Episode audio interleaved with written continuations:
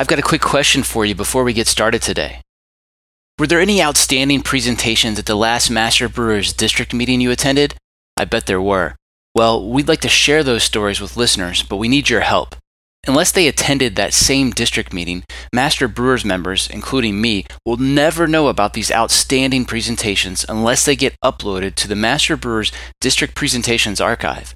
So, next time you sit in on a really great presentation, ask your district officers if you can help them get the presentations uploaded. It's super easy. There's even a short how to video link at the top of the archive. And if there's a presentation that you think we should highlight here on the show, shoot me a quick message. You can find me at community.mbaa.com. This is the Master Brewers Podcast, brought to you by the Master Brewers Association of the Americas, a volunteer organization dedicated to continually improving the products and processes of our membership since 1887. Let's go! go, go, go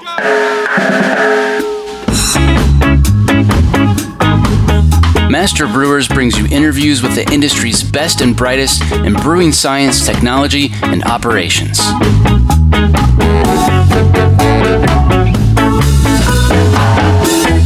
Down, I'm moving too fast. This Master Brewers podcast is proudly sponsored by Hopsteiner, a global leader in the hop industry focused on quality, sustainability, and innovation in new hop varieties and hop products. Contact our brewery sales team to provide you with the hop related tools you need to craft your next great beer. For more information, visit hopsteiner.com.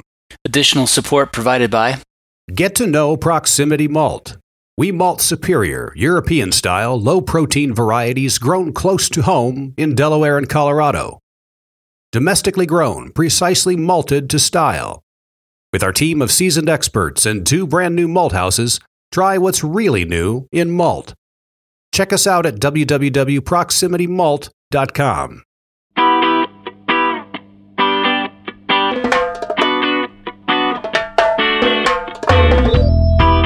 I think uh, we as brewers, just hammering home, like I think we are very well positioned to understand uh, the cannabis plant probably better than just about any other, um, you know, any other industry on the planet right now. This week on the show, Ross from New Belgium sits down with us in Calgary to talk about his poster and quest to better understand hemp flavor in beer. Hi, my name is Ross Koenigs. I am a research and development brewer with New Belgium Brewing Company. All right, Ross, you wanted to explore hemp flavor development in beer. How did you go about doing that?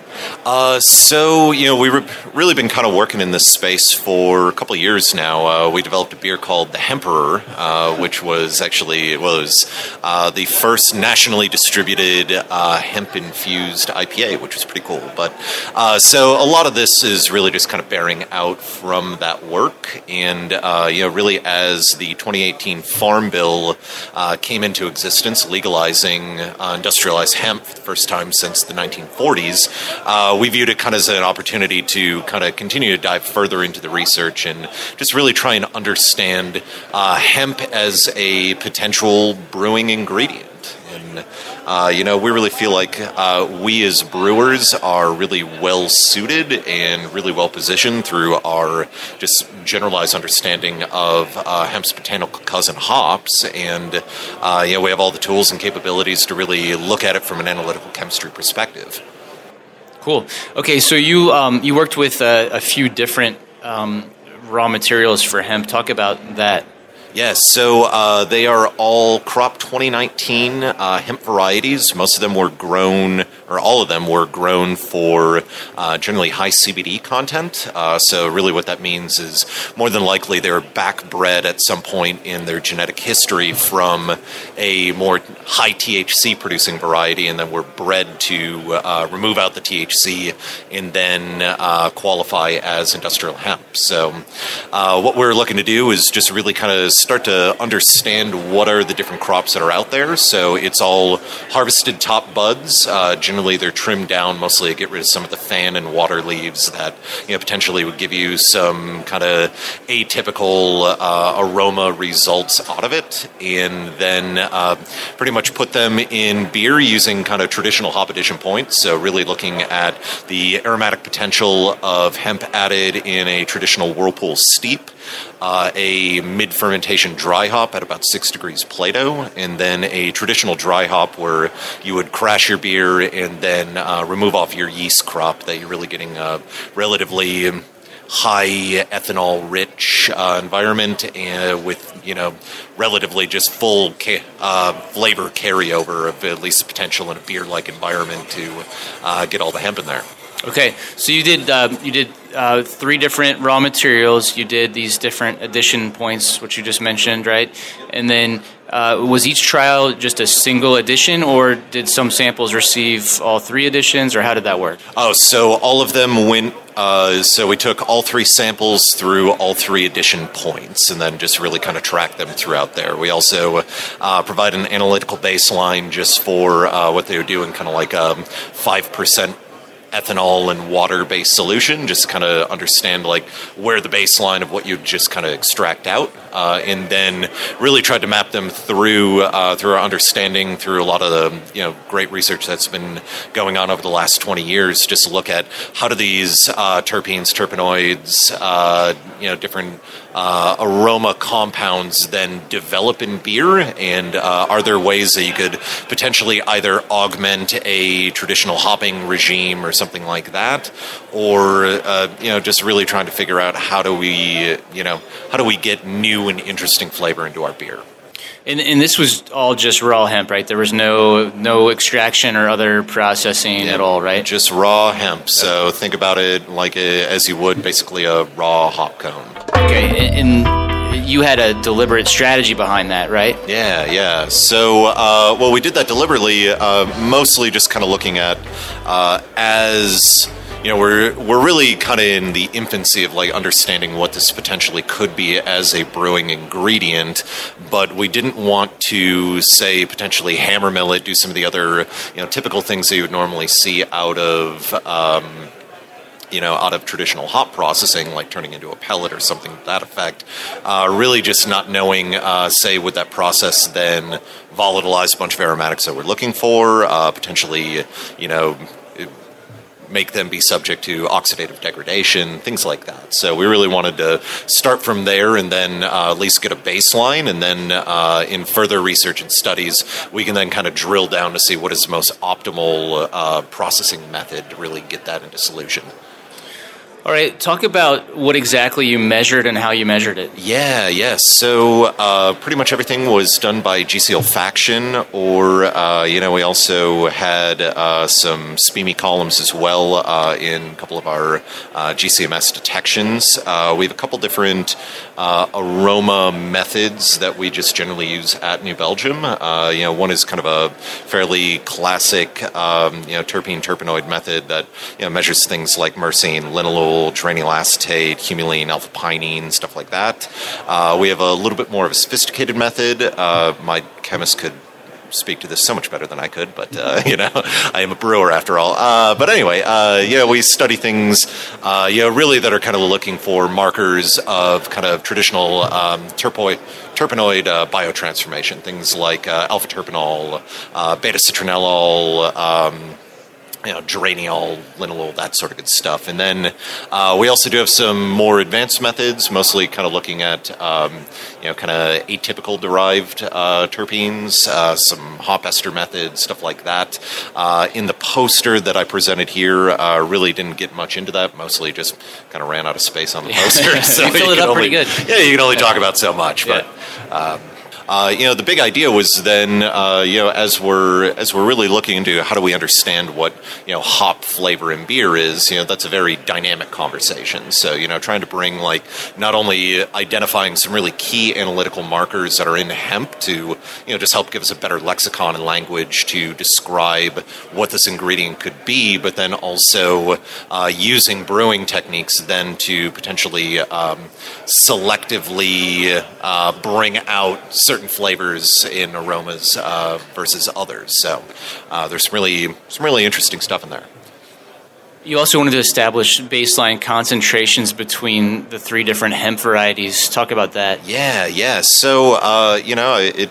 So we all know uh, if it's a you know if it's a hop variety or hemp variety, anything like that. They all have kind of a unique aromatic fingerprints. So, you know, really just trying to start to, you know, uh, get people thinking around, like, you know, in, in, in terms and language that they're already fairly familiar with in hops, that uh, seeing, like, you know, there are a couple of these hemp varieties, you know, we're seeing just like, crazy, crazy high concentrations, say, of linalool or um, of uh, alpha and beta pinene, something that you generally don't see. You see in pretty low concentrations in hops, but you don't necessarily see it in like tremendously high levels. So uh, something just to kind of get people thinking, like, oh, I can use natural products then potentially to achieve very like hyper specific outcomes uh, from a flavor perspective.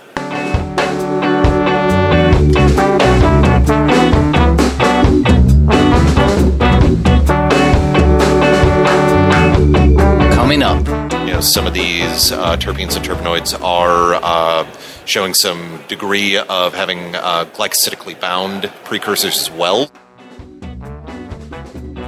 I'm John Bryce, and you're listening to the Master Brewers Podcast from the Master Brewers Association of the Americas.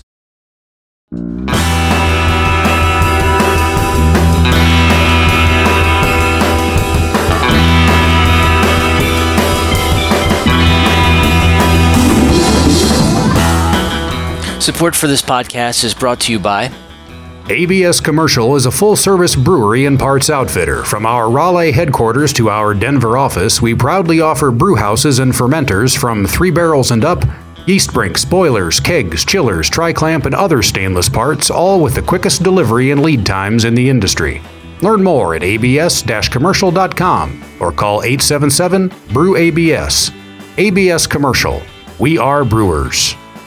Additional support provided by Samba Hops is first in the new exclusive BSG Hop Solutions portfolio. Named for the overwhelming tropical dance explosion of its aroma, Samba's profile is dominated by juicy tropical fruit like pineapple and mango, plus tangerine and stone fruit. Samba is ideal for late and dry hopping juicy hazy IPAs or beers that need a big tropical fruit profile. Learn more about BSG Hop Solutions online and look for more BSG Hop Solutions releases coming soon.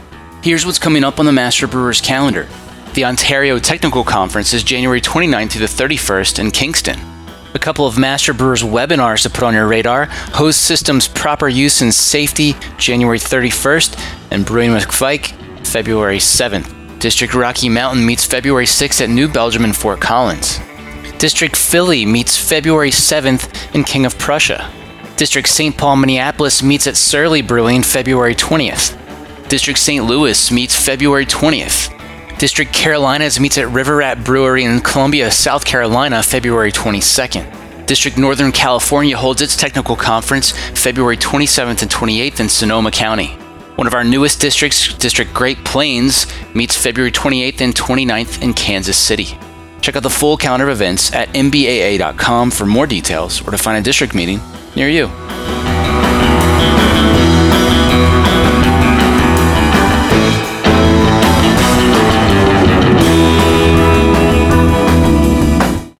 Now back to the show.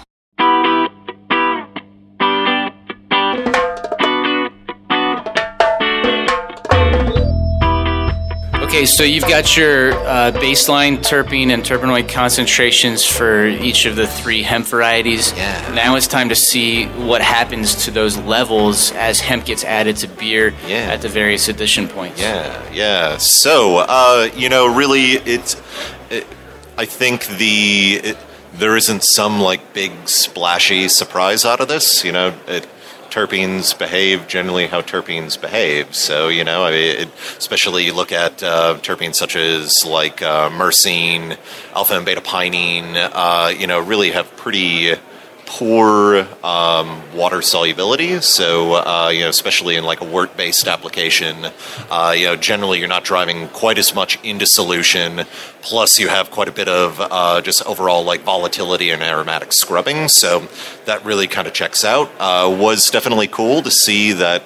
Uh, you know, we definitely were showing quite a bit of um, you know biotransformation pathways. So, you know, linalool getting turned into uh, beta citronella or it's uh, technically isomerized in beta citronellol, but uh, anyway, uh, so you know, actually seeing that that you know that that does kind of carry through. Uh, I think you know, we can probably say somewhat guardedly that um, you know there's probably some indication that you know some of these uh, terpenes and terpenoids are uh, showing some degree of having uh, glycosidically bound precursors as well. So uh, you know, definitely seeing like as we're going through fermentation, especially in a whirlpool or mid fermentation dry hop.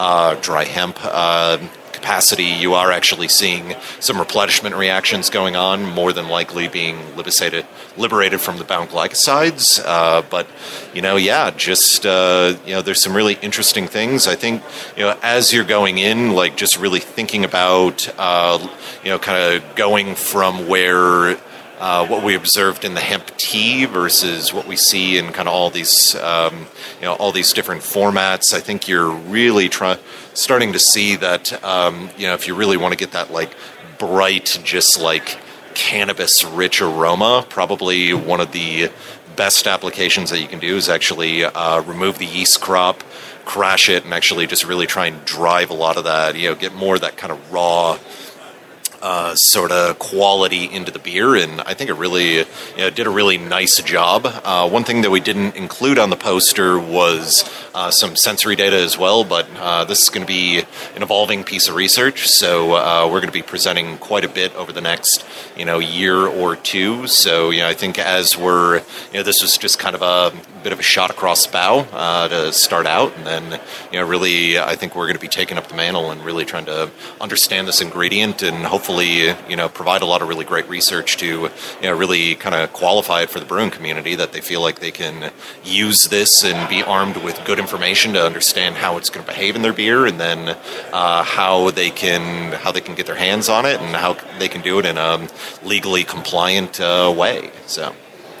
The monoterpenes were mostly lost until dry hemping. Yeah. Talk about that. Uh, so I mean, really, the it kind of goes back to uh, you know just if you if you observe any um, you know, if you observe a lot of mid fermentation dry hops or uh, you know just whirlpool hop additions, things like that, uh, you know there there's a lot of things. Um, Dr. Sharp actually talked quite a bit about that in his talk this morning as well. But you know you're you're getting some masking reactions, you're getting some volatilization and scrubbing from CO2 that's evolving in solution.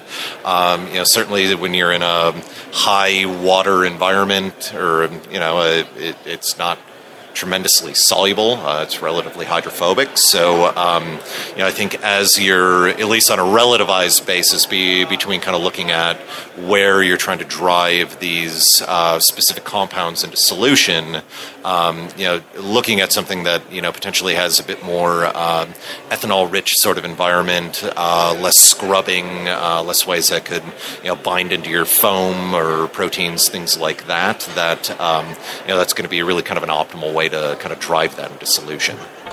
Okay.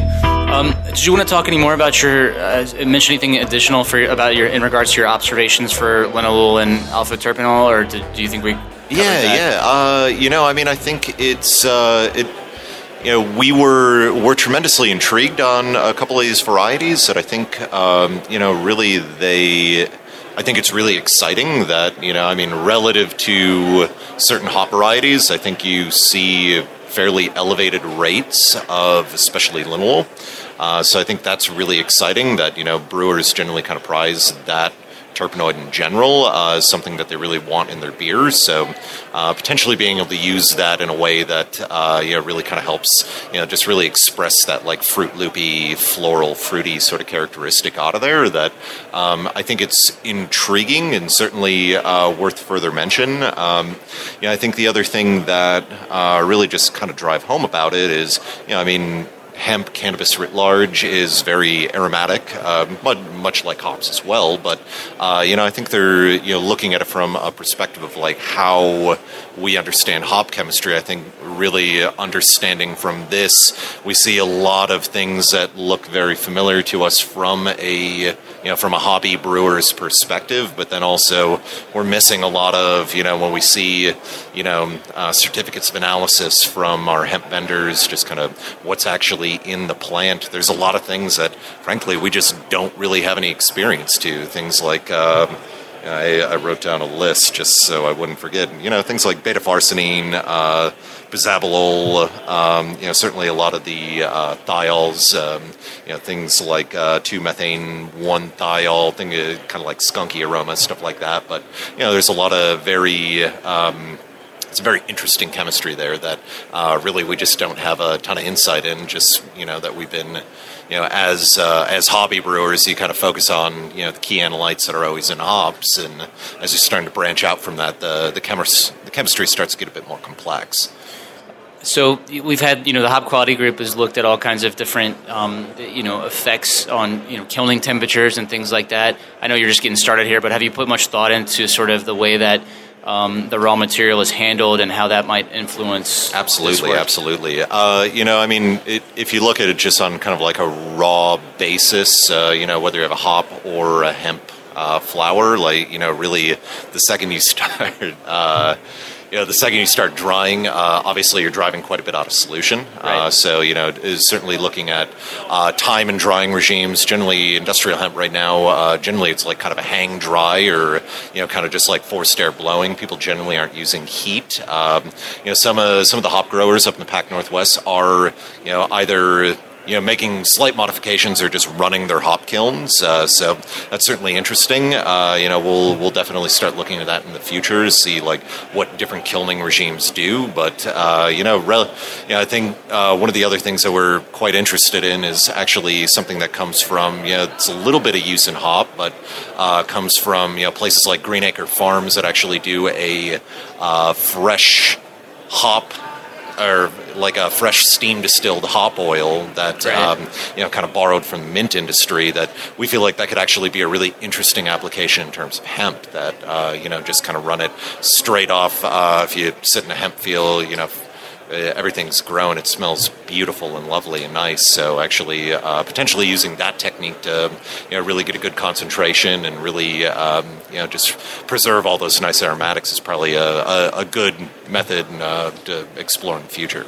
Did you see any hempcrete in your trials? A little bit, yeah, yeah. We've been uh, we've been thinking about hempcrete. Uh, you know, is so uh, kind of a random plug. Uh, I'm working on a book for the Brewers Association on cannabis and beer. So, uh, hempcrete is certainly a topic of conversation I want to bring up in the book quite a bit. That, uh, especially something that uh, has uh, high, you know, low thermal conductive value, high insulative properties, and can act as a carbon sink is probably something that's tremendously of interest to an industry that needs to keep things cold a lot. So, um, you know, I think uh, it, it's certainly a really interesting uh, topic of exploration, and uh, yeah, definitely going to be talking about that a lot more in the future. Cool. All right, we'll get back to work, and we look forward to seeing what you present at the World Brewing Congress this, uh, this summer. I'm oh, sure there's going to be some more work coming from that. Well, thanks, John. All Appreciate right, you, you having me. Yeah.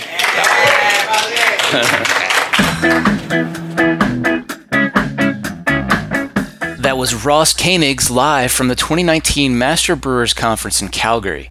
All Master Brewers members can now get their very own free copy of this poster, along with all the other outstanding posters and presentations from Calgary. Download your copy of the conference proceedings at mbaa.com or check the show notes for a link. Master Brewers members don't just get free access to the annual conference proceedings, we also get access to the hundreds of presentations that take place at all of the individual district meetings. But there's only one way to be sure that invaluable searchable archive reaches its full potential. I know you want to see that happen as much as I do, so let's talk about how you can help. Ask your district officers if you can help them get the presentations uploaded. It's super easy. There's even a short how to video link at the top of the archive. And if there's a presentation that you think we should highlight here on the show, shoot me a quick message. All the links you need are in the show notes. Are you enjoying the Master Brewers podcast? Let me tell you about a simple way you can help us keep making more. Take a minute to thank our sponsors. There's no way we could produce this show without generous support from sponsors like Hopsteiner, ABS, Proximity Malt, and BSG. So please, let them know you heard their message on the Master Brewers podcast and that you appreciate their support.